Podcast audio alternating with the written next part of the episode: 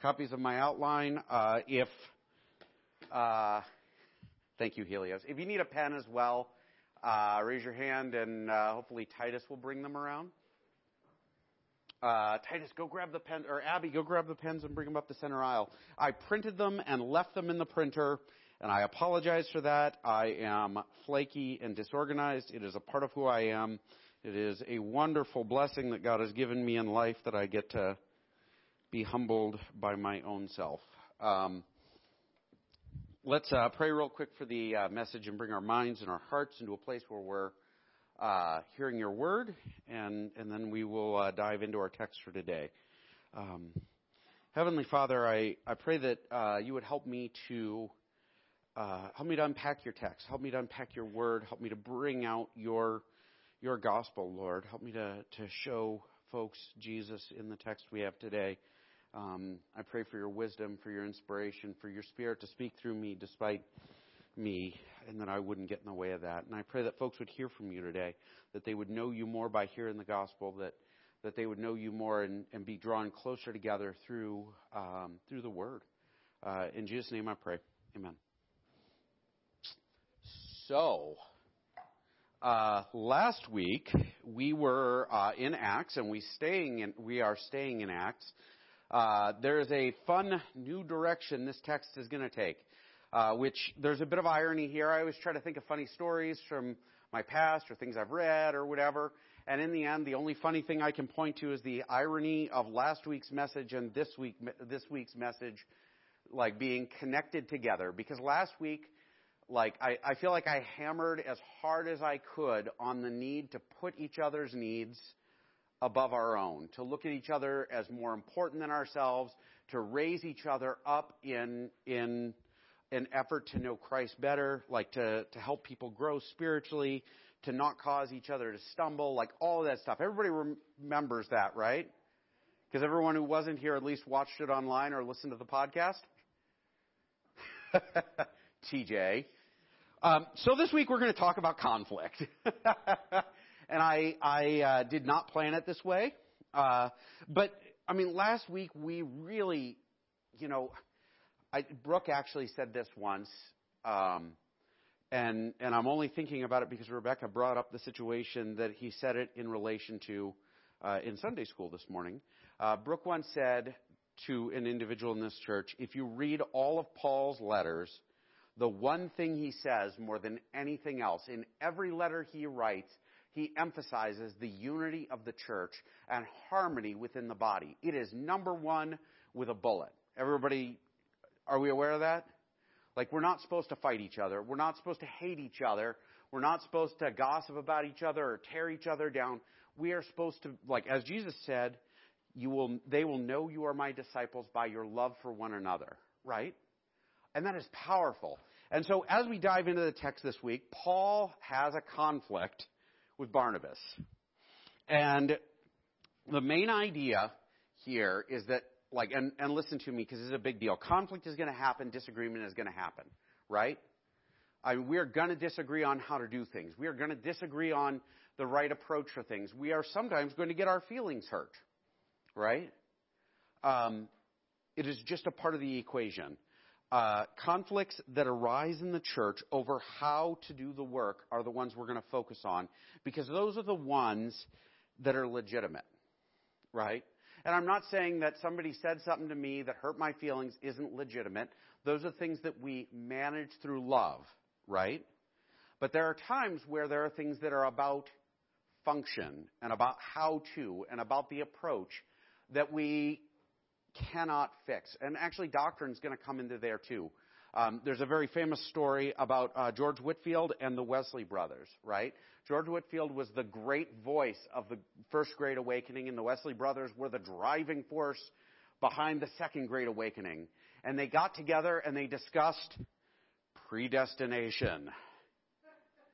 And they argued and hashed and fought. And when they walked away from each other, they did not agree but it is said that the Wesley brothers wept openly when they concluded their meetings because they could not figure out how to be in harmony over it. Because they loved their brother so much and were so inspired by the work he did. and by him as a towering figure of the faith, that they could not come to a place where they agreed. It was something that brought them to heartache. And I, I think that is the watchword for this particular sermon, right? When we cannot come to harmony, heartache and like mourning needs to be associated with it.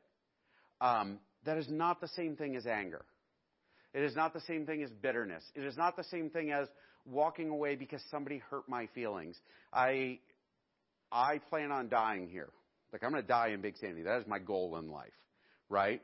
Please do not move me along sooner. I don't plan on doing it next week. I want to live here until I'm 142. A huge burden on my family. And then I want to die with so many books that they don't know what to do with, like my estate. That is my goal.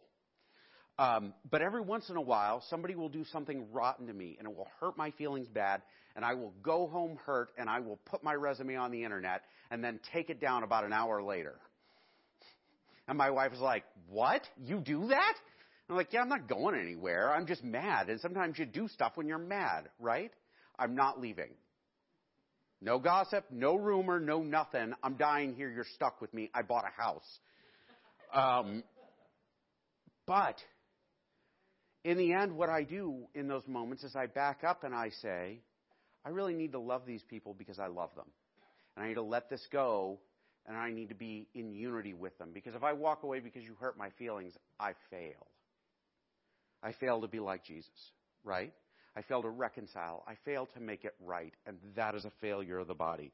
But our big idea here, we are going to make it our primary focus in this message to talk about disagreement over the work of ministry and how the work of ministry has to remain the focus, not the conflict, not the disagreement, not this, not that, not predestination, please, not predestination, not any of this other nonsense being the body of Christ needs to be the focus. It is everything that we are. And when we lose sight of that, we're a social club. We fail to be something better. So, diving in, sometime later, Paul said to Barnabas, Let us go back and visit the believers in all the towns where we preach the word of the Lord and see how they are doing. Now, sometime later is a very vague statement. Um, this comes at the tail end of a previous thing, like where the Council of Jerusalem and the letter that sort of unified the church all together. Remember that?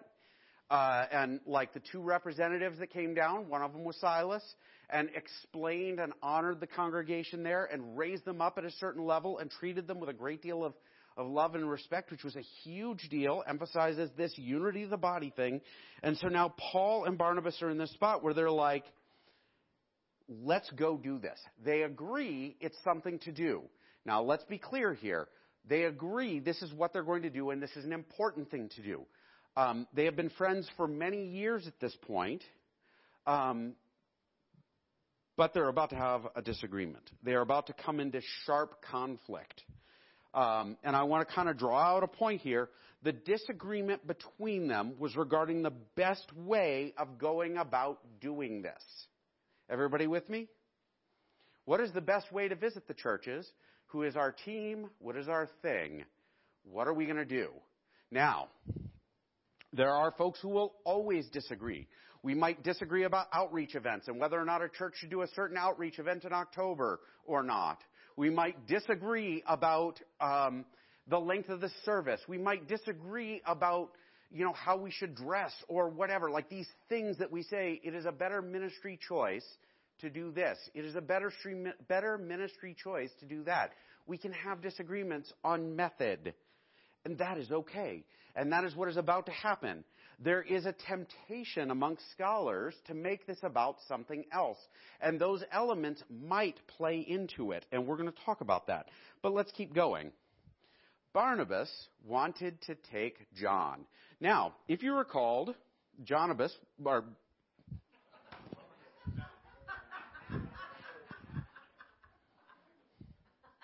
as they would be known once they partnered up, Johnabas,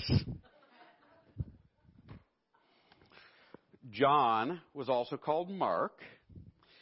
Mark, John Mark, remember when Paul escaped from prison, way, way back when, he went to the home of John Mark, right? And he, or it was Peter, excuse me. He was outside of this place and he's like, let me in, let me in. They're out to get me. And they're like, no, it's just a ghost. Ignore him, which is a weird thing to say. Anyway, um, but like, like that was that guy's house. He is Barnabas's cousin. And Barnabas looks at John Mark and said, well, he came with us on the first missionary journey. He was, he was with us in Crete. He knew people there. He participated in the ministry. But, now this is a little bit of a, a rehash, right? In previous episode, um, John Mark abandoned them in the field.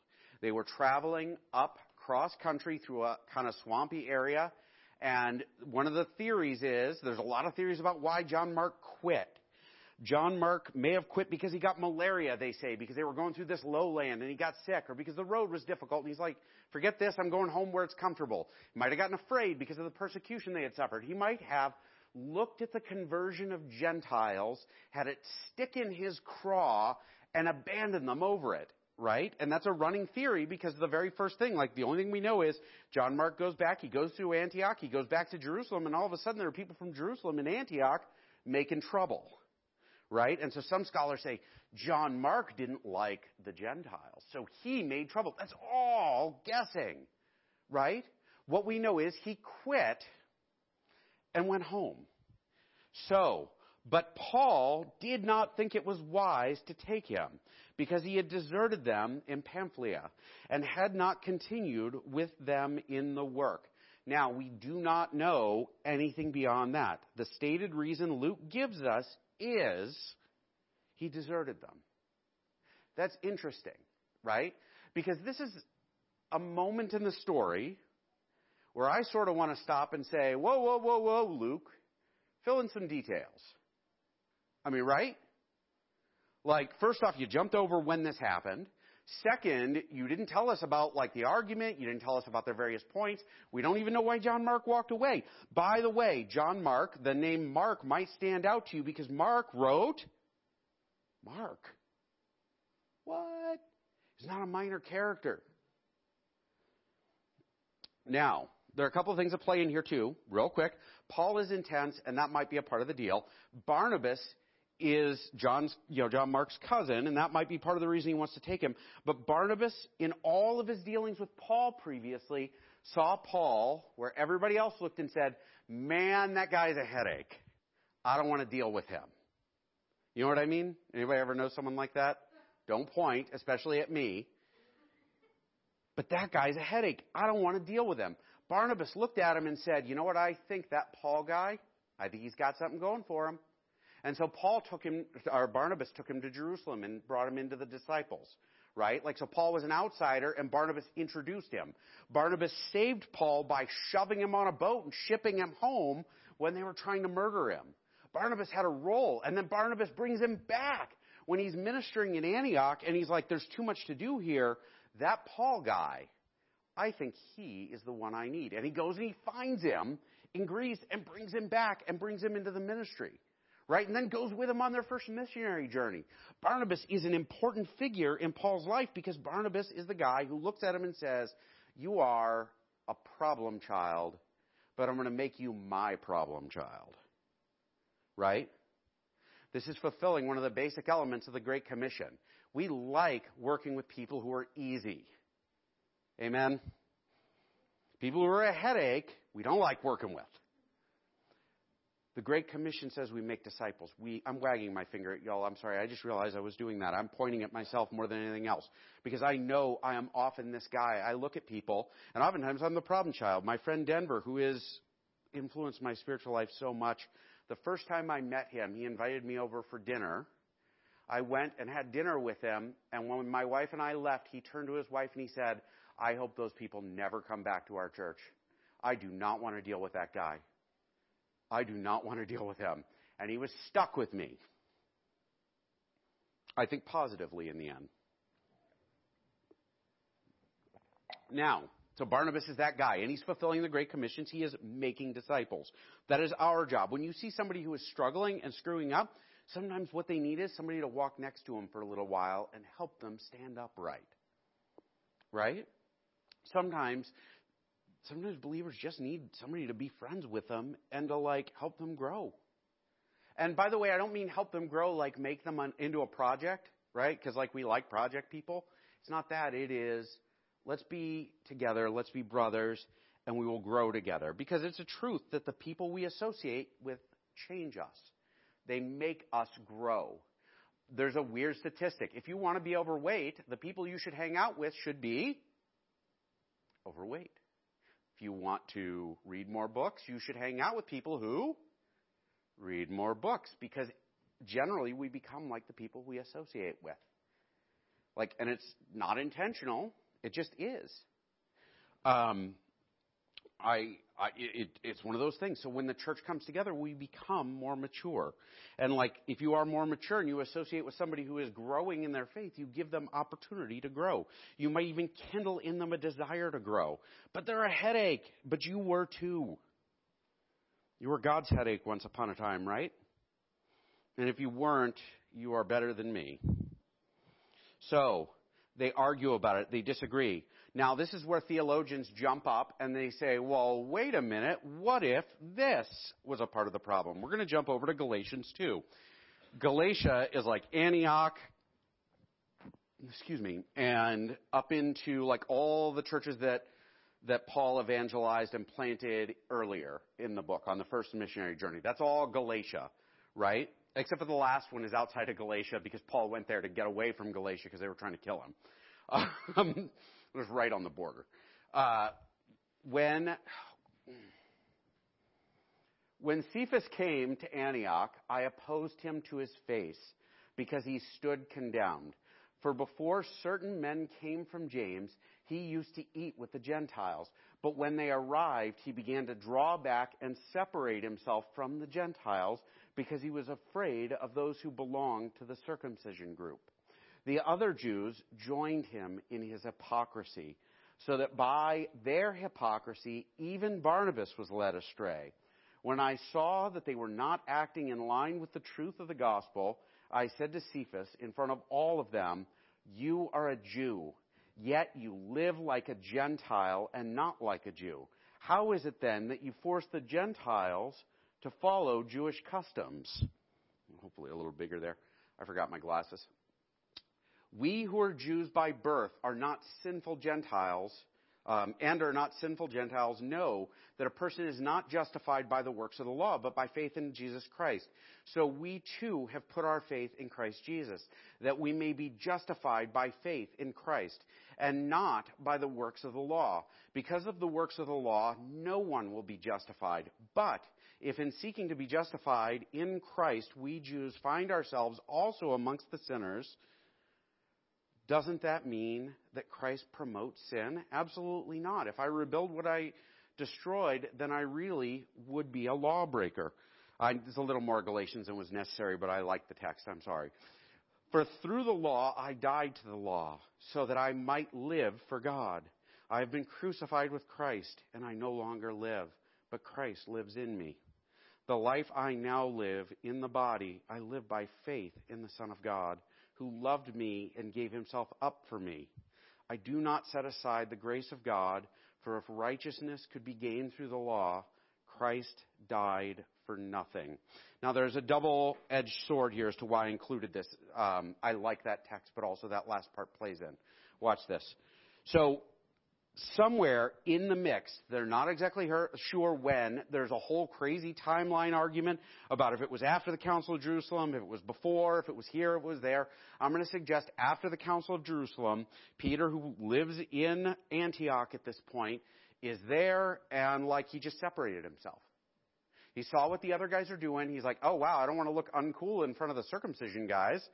Let's stand back and not do that. I mean, and sometimes there's a temptation to do that. Do you guys ever feel uncomfortable in front of some people because you want to look cool? No, probably not. I um, I remember there are times in my walk with Jesus where I did things that I I did I changed how I was behaving because I didn't want to look uncool, and that's that was a failure on my part. And what Peter was doing was he stopped associating with the Gentiles, and they had this big fight about it before at the Council of Jerusalem, and now Peter's doing it again. And so Paul walks up to him in front of everyone and says, Peter, knock it off. You're acting like you're going to be righteous in the law. Stop it. Stop trying to force the law on the Gentiles. Stop trying to do this. Stop trying to do that. Cut it out. In that culture, this would have been a whole degree of offensive, right? Because Peter's like the rock. He is the guy at the top of the stack probably for this church. He is the guy who knew Jesus. Paul is a, you know, like is a low down guy who's kind of come out of nowhere. And for him to call him out publicly is an honor thing. Like it would have been offensive. It would have been hurtful. But he did it, I believe, because everybody needed to hear it the scriptures do teach we're to call people aside when we see them in sin and talk to them individually because we want to bring them to repentance and we want to make it as easy as possible. In this instance, I think he did it because the Gentiles needed to see someone's on our team. Right? This is a little like in James where poor people were told, hey, you guys sit on the floor because you're not really as important as these rich guys. Right? You got to reprimand that in, in front of folks because the poor people need to know they're not trash. Like the people who are not as acceptable, the people who used to be, you know, drunks or, or whatever, like they need to know that they are redeemed and equal in Christ. And I think that's why he did it. But one of the theories is that Barnabas was also hurt and he held it against Peter. Right? That seems reasonable because he would have been humiliated publicly. You know what doesn't get mentioned in the book? Any of that stuff. You know why? Because the only thing that matters is that this was a conflict over method. Well, what about the interpersonal stuff? If interpersonal stuff, if your stuff gets in the way of harmony in the body, we got to figure it out. We cannot separate over this hurt my feelings. I feel less. We have to figure it out. Right? We sometimes may need to push people out of the body for that. I knew a lady who would treat people nasty and horrible and humiliate them in public and do things like that as a part of her participation in the church. And eventually the church kind of had to come back and say, look, if you're going to keep doing this, you can't come here. And she stopped coming. She had already been banned from the PTA and the Little League and a bunch of other places. She figured she'd spread her joy to the church. By the way, I'm not, we weren't that awful. It was a, hey, please don't talk down to people. Don't yell at people. Don't cuss at people. Don't do this stuff. This isn't the way it is.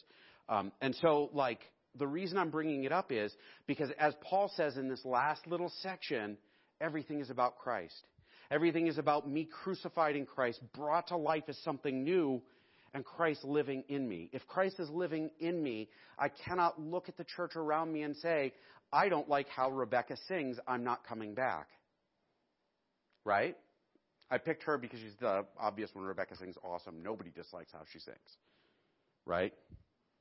So the conflict may have been more complicated, relating to much more, like specifically to the freedom of the Gentiles and offense and who's higher on the pecking order. But Luke only recorded this because this is the important thing. This is the important thing for us to know. God is no respecter of persons. Like we are to be the body together. We are to love each other. We're to take care of each other. And method is not a dividing point. They had a sharp, such a sharp disagreement that they parted company. Barnabas took Mark and sailed for Cyprus. But Paul chose Silas. Does Silas sound familiar? He's the guy who came down from Jerusalem to translate the letter for the church there. Right? This is what's going on, guys. I'm here to honor you and explain stuff. And then he went back to Jerusalem, and at some point in time, he came back to um, Antioch, and uh, they went out, right? So uh, but Silas, Paul chose Silas and left, commended by the believers to the grace of the Lord. He went through Syria and Cilicia, strengthening the churches. Now, watch this. Barnabas did not take his ball and go home. Right? He didn't say, well, forget this, I'm staying here. Forget this, I'm going back to Jerusalem. Forget this, I'm going to go whatever. They divided the territory and covered it anyway right? And they did it in such a way that John Mark, who abandoned when they were in Greece, went to the place where he was successful. And Barnabas took him. That's kind of awesome, isn't it? Like, it's kind of awesome because if I disagree with how we do music and I say, well, forget this, I'm going to not come here anymore. Because it's got to be my way or no way. Like, I will break fellowship with you over not having an electric guitar in the service. We either are going to have guitar solos or not. And I'm not going to be here if we're not. That would be nonsense, right? People have broken fellowship over less. But in the end, this was not broken fellowship, I hate you. This was, all right, well, how do we figure out how to work?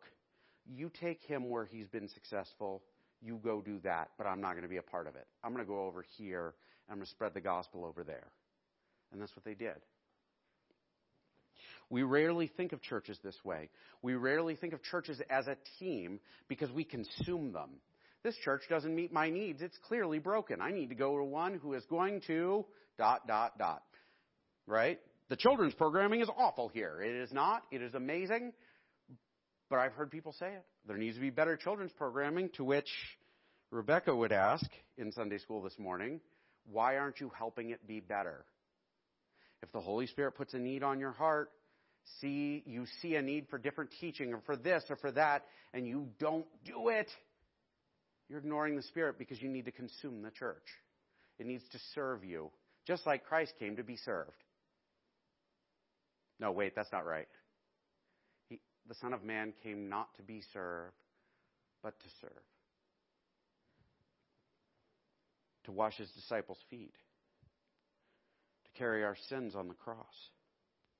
And so it is with us. If Paul's words in Galatians are accurate, that Christ lives in me, that I am crucified in Christ, old self died, raised again with Christ living in me, then I need to do that. I need to have the same attitude as Christ. I need to follow that. Now, here's the twist, by the way, in the book of Colossians. This is chapter 4, verse 10. My fellow prisoner, Aristarchus, Aristarchus, sends you his greeting, as does Mark, the cousin of Barnabas. You have received instructions about him. If he comes to you, welcome him. This is not the only spot where Mark is mentioned again. There are a few. The point being, Mark went on to serve with Peter, and like the Gospel of Mark is Peter's account of the Gospel. Like it's Peter's words. He was like Peter's assistant for a while, and he made like Peter's preaching notes, which is the Gospel of Mark. We have one of the oldest Gospels. Some people say the oldest. I don't agree. Whatever, it doesn't matter that much. But we have one of the oldest Gospels, and actually the one that we have fragments of that are oldest because of Mark. We have a guy who serves Paul later because Paul didn't say, I hate you, you're no good. He says, you know what? I'm ready to work with you again. You've proven yourself. You're, you're fit for this. A disagreement over method, over approach, over style, over preference, over mechanics is not a reason to break faith. It's not a reason to break communion. It is not a reason that someone is an enemy. Now, watch this. It's a big deal right now because we live in a culture where if you don't agree with me, you're my enemy. Isn't it true? And we pretend everyone has a bad motive if they don't agree with me, right? Well, you don't want to do this because you hate poor people or you hate minorities or you hate this or because you're a communist or because you're that. Like we make it the worst thing possible. And a lot of times other folks, they just have good hearts and they are, you know, good intentions. Nobody has a good heart. We're all sinful. I'm sorry. That was heresy. Um, we have, I mean, people around us might have good intentions, but just be wrong. Or just have a different approach as to how they're trying to solve it. Not everybody is Hitler. Right? I mean, unless you read social media, and then everybody's Hitler who isn't me. Um, the church can't be like that. The church cannot hate each other. We cannot demonize just because we disagree. Can't do it. We have to be the body of Christ. We have to be able to come back together and work together and serve Christ. The most important thing, ultimately, both proved correct. Because that's an interesting thing. Like a lot of commentators will say, hey, look, Mark or Luke doesn't really tell us who was wrong. You know why? Because neither of them were. They were both right because the Great Commission was fulfilled. Paul went out and evangelized. Barnabas made a disciple. Paul's emphasis was always on reaching the lost Gentiles. Barnabas clearly had an inclination toward raising men up, and that's what he did. Not just men, problem children. So, what are our important concepts? What's behind all of this? Conflict over approach and how we accomplish the work of the gospel is going to be natural in any human organization. I think that is why we are told that one body, many parts, nose, ears, hands, feet, right? My nose disagrees with my feet very often. It's just the truth, right? Do not like how you do things, and you are gross. Leave me alone. But each has its own role and approach and everything else. And we figure out how to work as the body, or we divide Christ. We cannot divide Christ. So, regardless of the issue, the work of the gospel um, is the most important thing. And by the way, the work of the gospel, um, if we look at the Great Commission, it is go into all the world, share the gospel, make disciples. And then Paul would add to that, build each other up in Christ, which is a part of making disciples. And then ultimately our purpose, the chief end of man is to glorify God. And so if we are not glorifying God, it's personal. If we're trying to win our way and Christ is not glorified, we're sinning. It's a big, ugly word, right? But it's true. If I'm not glorifying Christ in my victory, I want a victory for me, not for him. So, how do we apply this? So, first off, the scriptures like give us guidelines for managing conflict.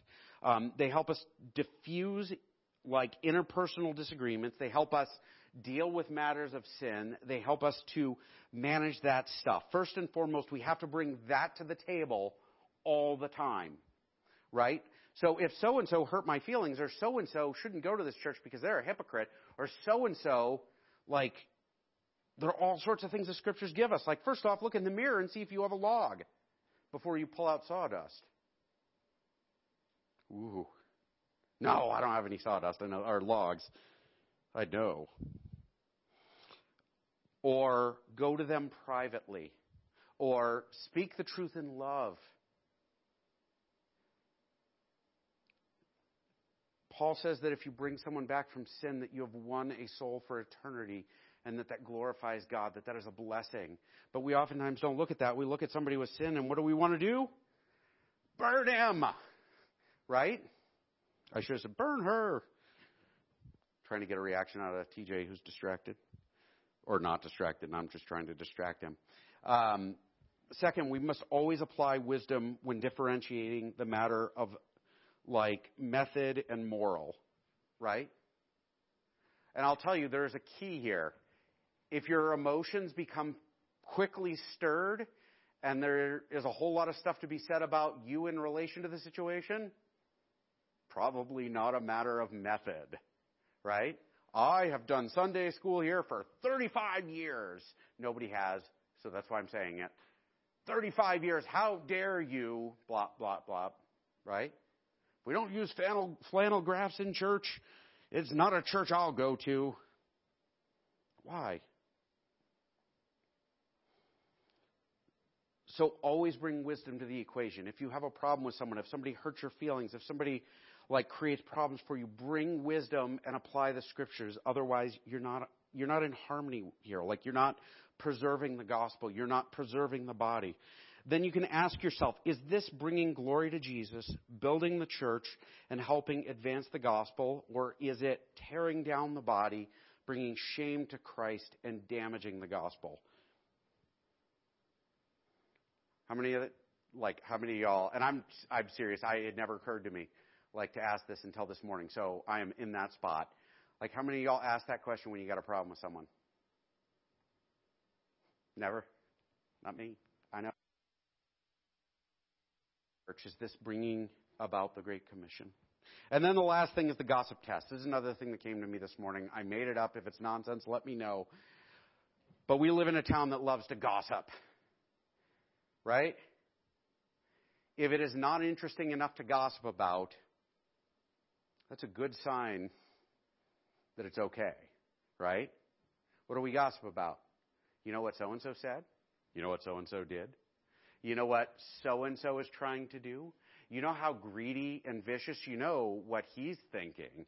You know what, and if it's salacious and fun and we get to gather around and be like jackals tearing apart our brother or sister, that's the gossip test. And that's a sign that it's not glorifying Christ. It's not building the body.